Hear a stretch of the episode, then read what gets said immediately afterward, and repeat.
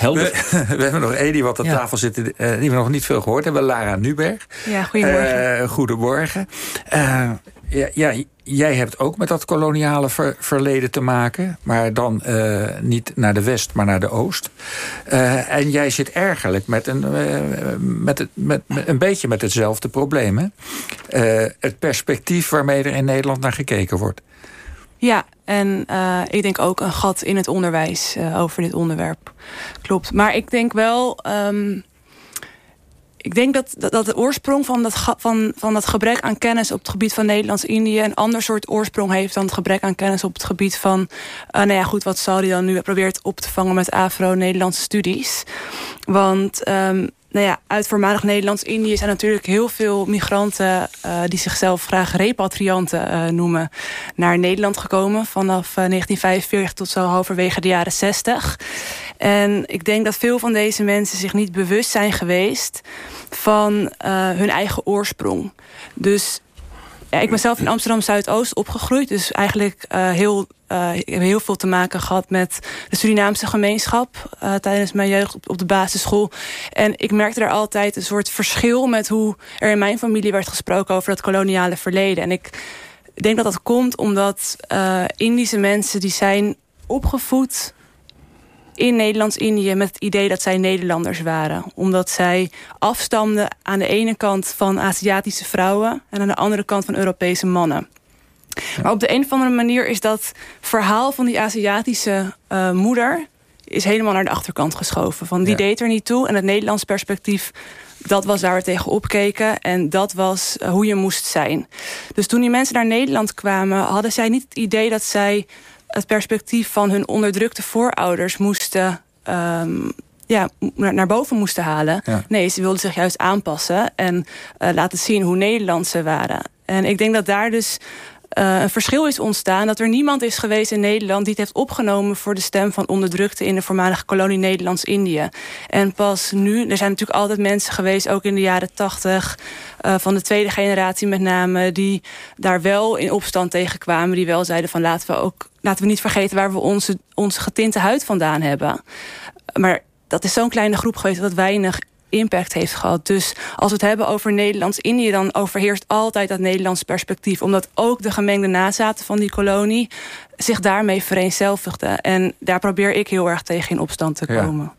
Daar, daar heb je nu een documentaire over gemaakt... die vanavond wordt uitgezonden, hè? Ja, klopt. Ja. ja. Want, op, op, de radio, voor alle duidelijkheid. Ja, ja. ja op, deze, op deze zender. En, en, hoe laat precies? Laten we even erbij zeggen. Hoe laat? Om 9 uur in Radio 9, Radio 1, hè? Ja. Ja, ja, ja. En die documentaire praat je met uh, mensen... Molukse mensen, Indische mensen... die in Nederland wonen... van jouw generatie, zeg maar de derde generatie... die van dat witte perspectief af willen, uh, voornamelijk wel, ja. ja. ja. ja. En, uh, wat, he, hebben die daar last van? De, de doorwerking wat we, wat we nu net van de anderen aan tafel horen... hoe mensen er last van hebben. Hoe zit dat met mensen uit Indië? Ja, ik, ik denk dat die doorwerking anders is. Want um, nou, in Nederlands-Indië heeft ook slavernij plaatsgevonden op hele grote schaal. Daar zijn ook mensen verscheept vanaf Java naar de Banda-eilanden. Er zijn ook he hele volken uh, zijn vermoord, bijvoorbeeld ja. op de Banda-eilanden... Ja. en ver, uh, verplaatst letterlijk. Of, um, Branden, hij was helemaal uitgeroeid door, door die man van dat beeld. Hè? Ja, ja, door die man van dat beeld. Ja, ja. die zijn uitgeroeid en ver, vervangen door tot slaafgemaakte mensen van andere eilanden. Die werden ook weggehaald uit hun, van hun families. Uh, en uh, zomaar neergezet op de banden-eilanden ver weg... tussen allemaal verschillende mensen met andere talen. Waardoor ook in opstand komen bijvoorbeeld moeilijk werd gemaakt. Er zit allemaal beleid achter, maar... Um, de stemmen van die mensen die, die zijn verdwenen. Uh, onder andere omdat, de, wat ik net vertelde... die nazaten die naar Nederland zijn gekomen... dat perspectief ook nooit hebben geleerd. Maar, dus je moet je eigen geschiedenis als het ware losgraven. En, en dan moet je eerst het hoofd ook van, van je eigen voorouders... en van je vader en moeder, opa en oma... moet je ergens op een andere plek zien te krijgen. Dat ze dat gaan vergeten, dat ze vooral wit dachten te moeten zijn. Klopt, ja. En um, ja, ik dacht, ik heb heel lang gedacht, ja, hoe kan het toch dat uh, er zoveel, zo'n groter bewustzijn is in de Surinaamse gemeenschap over wat hun voorouders is aangedaan en hoe dat doorwerkt. Terwijl in Indische gezinnen wordt daar echt niet over gesproken. Ik kwam er pas twee jaar geleden achter dat mijn bedovergrootmoeder een Sumatraanse vrouw is geweest die uh, vier kinderen op de wereld heeft gezet van een witte man. En toen haar oudste zoon acht was, mijn overgrootvader, is hij gewoon teruggestuurd naar de kampong. Van ja, je wordt vervangen door een ander. En zij heeft haar kinderen nooit meer gezien. Ja, wat heeft dat voor invloed? Uh, mijn overgrootvader is redelijk goed terechtgekomen... maar zijn broers en zussen zijn allemaal op een bepaalde manier... Ja, nou, zijn zussen zijn ook al goed terechtgekomen trouwens. Maar er zijn echt veel kinderen met alcoholproblemen bijvoorbeeld uit voortgekomen. Uh, en dat, dat, weet je, daar komen dan nu, uh, die kleinkinderen daarvan komen nu naar mij toe om te vragen van ja, wat is er nou eigenlijk gebeurd toen er tijd? En dan hebben we het rond, over rondom 1900. Dus dat is ook niet heel lang geleden. En dus dat besef dat dat, dat, dat die geschiedenis er ook is geweest in onze familie. Ja, die verhalen hebben wij niet geleerd. Want uh, nou, dat komt ook in mijn documentaire naar voren. Uh, wij stamden af van Europeanen. Van avonturiers die, uh, die naar Indië trokken. En ja. ja. wie dan die Aziatische moeders waren. Die vraag werd niet eens gesteld. Dat wordt weggemoffeld. Ja, ja sterker nog... Ja. Uh, Pamela Patinama, dat is emeritus hoogleraar uh, postkoloniale en koloniale literatuur en uh, cultuurgeschiedenis. Zij vertelt in die documentaire dat dat gemengdheid in de koloniale tijd in Nederlands-Indië als zoiets slechts werd gezien. Dat gemengde kinderen gingen zeggen dat ze een bruine huid hadden vanwege Spaanse of Portugese voorouders. Dus die Javaanse moeders of die Sumatraanse moeders, die mochten er gewoon niet zijn. En ik denk dat dat heel lang, uh, dat die doorwerking nog steeds is. Want heel veel Indische mensen willen niet horen dat ze afstammen van tot slaafgemaakte vrouwen in die kolonie. Dan zeggen ze nee hoor, mijn uh, bedovergrootmoeder was een prinses. Die was van Javaanse adel. -hmm. Ja. Uh, dus ja, het mooie maken ja. van het eigen verleden. Maar Ja. je ziet bij die generaties nu... eh, er komt een andere uh, Molukse vrouw aan een soort Romy Rondeltap... die helemaal teruggaat naar de Adat... Uh, zo, zoals die voor de koloniale tijd uh, op de Molukken leefde. En, die, en dingen van die levenswijze weer probeert te introduceren nu. Ja, zij zegt eigenlijk kolonialisme heeft zoveel kapot gemaakt van onze inheemse cultuur en identiteit. Um, dus heel veel Molukse mensen die naar Nederland zijn gekomen, die zijn, hun familieleden zijn uh, eeuwen terug uh, tot het christendom bijvoorbeeld bekeerd. Terwijl het christendom is natuurlijk geen inheems geloof van de Molukken. Hetzelfde geldt voor de islam. Dus zij zegt ik ben niet zo geïnteresseerd in die geloven die door kolonialisme uh, naar, naar mijn volk zijn gebracht. Of naar mijn voorouders zijn gebracht. Ik ben uh, veel meer benieuwd naar wat er kapot is gemaakt. En wat ik daar nog van kan redden. En wat ik daar nog van uh, kan uitdragen vandaag de dag. Om daar een soort ja, ook trots uit te halen. Om te laten zien dat waren geen onbeschaafde mensen op, -hmm. die, op die eilanden. Nee, er waren culturen en mensen leefden daar samen op hun eigen manier. En um, ja, hoe, dat is vaak verloren gegaan en niet bewaard in de geschiedenisboeken. Maar zij doet er dus alles aan om dat uh, zoveel mogelijk terug te halen. Ja. En kennis daarover te herstellen. Humphrey, Humphrey Lamure, als u dit zo hoort, zegt u dan dat, dat teruggaan en op zoek gaan naar de geschiedenis voordat de witten kwamen, voordat dat kolonialen kwamen. Is, is dat belangrijk? Nou, dan praat je eigenlijk over de, ges, de, de geschiedenis van de Indianen dus. Ja, ja, en dat, was, dat waren de oorspronkelijke uh, bewoners van ja, Suriname. Ja, of, of van de, de voorgeschiedenis van die nieuwe bewoners in Afrika. Ja, dat ook wel. Ja. ja. ja. Wordt dat ook onderzocht? Het, het, het kijken naar de roots van voor... Uh, waar komen we vandaan voor we naar Suriname kwamen? Zal die? Ik, ik, start mijn collegereeks altijd met prekoloniaal Afrika. Uh, dat doe ik aan de hand van... Um, uh, het werk van uh, William Trotter of uh, Henry Louis Gates heeft een documentaire serie Africa's Great Civilizations. En wat hij probeert te laten zien is dat er een Afrika was voor er contact was met witte mensen. dit, dit, dit, die zin spreek ik uit en ik kan me voorstellen dat het gek klinkt. Mm -hmm. Maar als je gaat kijken naar het werk van, van Victor Hugo, uh, Kant, oh nee, Hegel. En dat is zeg maar zeggen dat Afrika het continent is zonder geschiedenis. Um, zulke denkbeelden hebben effect gehad. Ook als je gaat kijken naar um, reclames over Afrika nu. Dus ik vind het belangrijk om mijn studenten te laten zien uh, wat, wat er voor rijken er zijn geweest. Uh, Kush, in, in, in rijken in, Ghana, rijken in, in, in, in Zimbabwe, um, rijken in Zuid-Afrika. En van daaruit gaan we dan um, verder werken naar de handel in, in tot slaafgemaakte Afrikaanse mensen. Ik, uh, ik meen inderdaad, je, noemt al de naam van Hegel, die 19e-eeuwse Duitse professor, uh, die geloof ik inderdaad letterlijk zoiets geschreven heeft als uh, Afrika neemt geen deel aan de geschiedenis, staat buiten de geschiedenis. Maar dat geeft dus aan hoe, hoe, hoe eenzijdig dat, dat witte perspectief erin gepompt is in onze cultuur. Waar ik wel benieuwd naar ben is. Um, we hebben het steeds over zwart perspectief, wit perspectief. Wat is nou uiteindelijk het doel? Wat, moeten we, wat, wat hopen we? Wat, wat zouden jullie moeten, wat moeten we hopen? Dat, dat het eindelijk een gedeeld verleden wordt?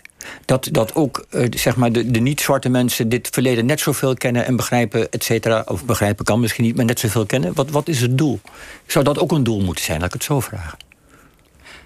Nou, ik denk. Lara ik denk wel dat als de kennis over dit onderwerp uh, wordt vergroot... Dat, dat je er wel meer gelijkwaardigheid ook mee creëert uiteindelijk. Want wat ik nu zie, kijk, ik, ik schaam me om het te zeggen... maar bijvoorbeeld Geert Wilders is Indisch. Hij heeft een Indische moeder. Dan denk ik, hoe kan het als je zelf uh, voortkomt uit uh, tot slaafgemaakte vrouwen in Nederlands-Indië. Hoe kan het dat je dan nu zo ongelooflijk xenofoob bent? En ik denk dat ik het begrijp, omdat ik wat ik net zei... dat veel Indische mensen hun eigen oorsprong niet kennen. Maar ik denk, -hmm. als die kennis vergroot... dan snap je ook waar je solidariteit moet liggen uiteindelijk. En dat heel erg bij naar elkaar luisteren en leren van de geschiedenis. Zodat je niet dezelfde fouten gaat herhalen... die in jouw familieverleden twee eeuwen daarvoor al zijn gemaakt... Um, door mensen die toen tijd eigenlijk de onderdrukkers van jouw grootouders ja, of voorouders waren. Ik kan me ook heel goed voorstellen als je meer kennis zou hebben van de geschiedenis... en ook van de zwarte geschiedenis en de Indische geschiedenis... dat je dan nooit op het idee zou zijn gekomen... om zoals op radio of op Nederland 1 vanavond... een debat te organiseren over het debat over het racisme... drijft Nederland uit elkaar. Precies. Dat zou dan niet in je opgekomen zijn waarschijnlijk. Zou niet? Kennis, kennis kan enigszins uh, empathie en inlevingsvermogen opwekken. Ja. En... Um, dat zou deels het doel moeten kunnen zijn. Als je, als je er kennis van hebt, als je begrip van hebt... en je kan je inleven in... Uh, en je kan deze kennis zien als... deze kennis wordt geaccepteerd als, als, als een optie. Zeg maar, ik zou niet eens willen zeggen dat, het wit perspectief helemaal weg moet... want dan gaan mensen helemaal op hun achterste benen staan. Maar dit is een optie.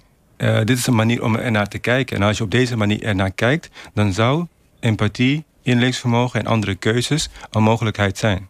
Ja, ja.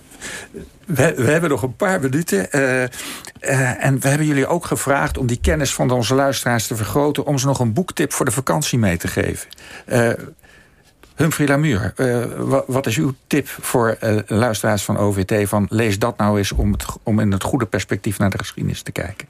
Nou, kijk, mag ik dan eerst daarover iets zeggen? Kijk, ik vind namelijk dat um, wat ik als een lacune beschouw bij veel nakomelingen van de slaven is dat ze um, veel boekenkennis hebben. Maar ze doen helemaal geen research. Alle onder, het slavernijonderzoek in Nederland, en begrijp me goed hoor, ik heb daar absoluut geen bezwaar tegen, ik ben er zelf ook bij betrokken. Dat wordt door de Universiteit van Nijmegen gedaan. Zwarte mensen doen nauwelijks research. Dus waar praten ze dan over? Wat leer je de mensen? Ik heb dat onderzoek gedaan op die, op die plantage. En ik heb, uh, ja, dat was heel gedoe. Het staat in oud-Duits. Dus ik moest dus al die barrières heen. Maar ja, dan kom je pas achter wat er aan de hand is. Ja. Maar uh, als je niet zelf aan onderzoek doet... denk ik dat, dit, dat we dit gesprek over tien jaar... ja, dan ben ik er misschien niet meer... maar dan moet je het gesprek nog eens een keer voeren. Ja. Doe onderzoek. Doe, Doe research. Onderzoek. Ja. Dat is voor mij het belangrijke punt. Nu zegt u wat voor tip ik kan geven. Ik ben daar niet zo goed in. Maar ik denk nog altijd het boek van mijn voorganger, professor Van Lier. Um, dat is een, een heel goed boek. Ja. En, en hoe heet het boek? Het heet Samenleving in een grensgebied. Ja. En het gaat ook over de geschiedenis van Suriname. Helemaal, ja. ja. Goed, we, we moeten er een beetje vaart achter zetten, ja. helaas. Dus de titel en een one-liner. Lara. Ja, uh, Aarde der Mensen van Pramuja Anantatur. Uh, een van de weinige Indonesische schrijvers die uh, in Nederlands vertaald is. Die schrijft over de koloniale tijd in voormalig Nederlands-Indië. En heel goed laat zien um, wat het effect is van zo'n raciaal gesegregeerde samenleving. Tunisia. Nou, ik zou zeggen alledaags racisme van Philomena Asset. Uh, dit laat eigenlijk zien dat racisme en de samenleving niet apart van elkaar bestaan, maar dat ze één zijn. En dat racisme niet alleen extreme, expliciete vormen kan aannemen van hele schokkende uitspraken of geweld, maar ook uh, op kleinere manieren kan voorkomen in de hedendaagse samenleving. En zou die Zandvliet tot slot jouw Silence, Silencing the Past van Michel Rolf Trio. Uh, een belangrijke zin uit het boek is: uh, The past is the past because of the present. Goed. Nou, hartelijk dank alle vier voor jullie komst. Uh, Humphrey Lamuur, Zoudi Zandvliet, Lara Nuburg en Tanisha Nahar. Uh, de boekentips zetten we ook nog op onze website... als u niet heeft kunnen meeschrijven.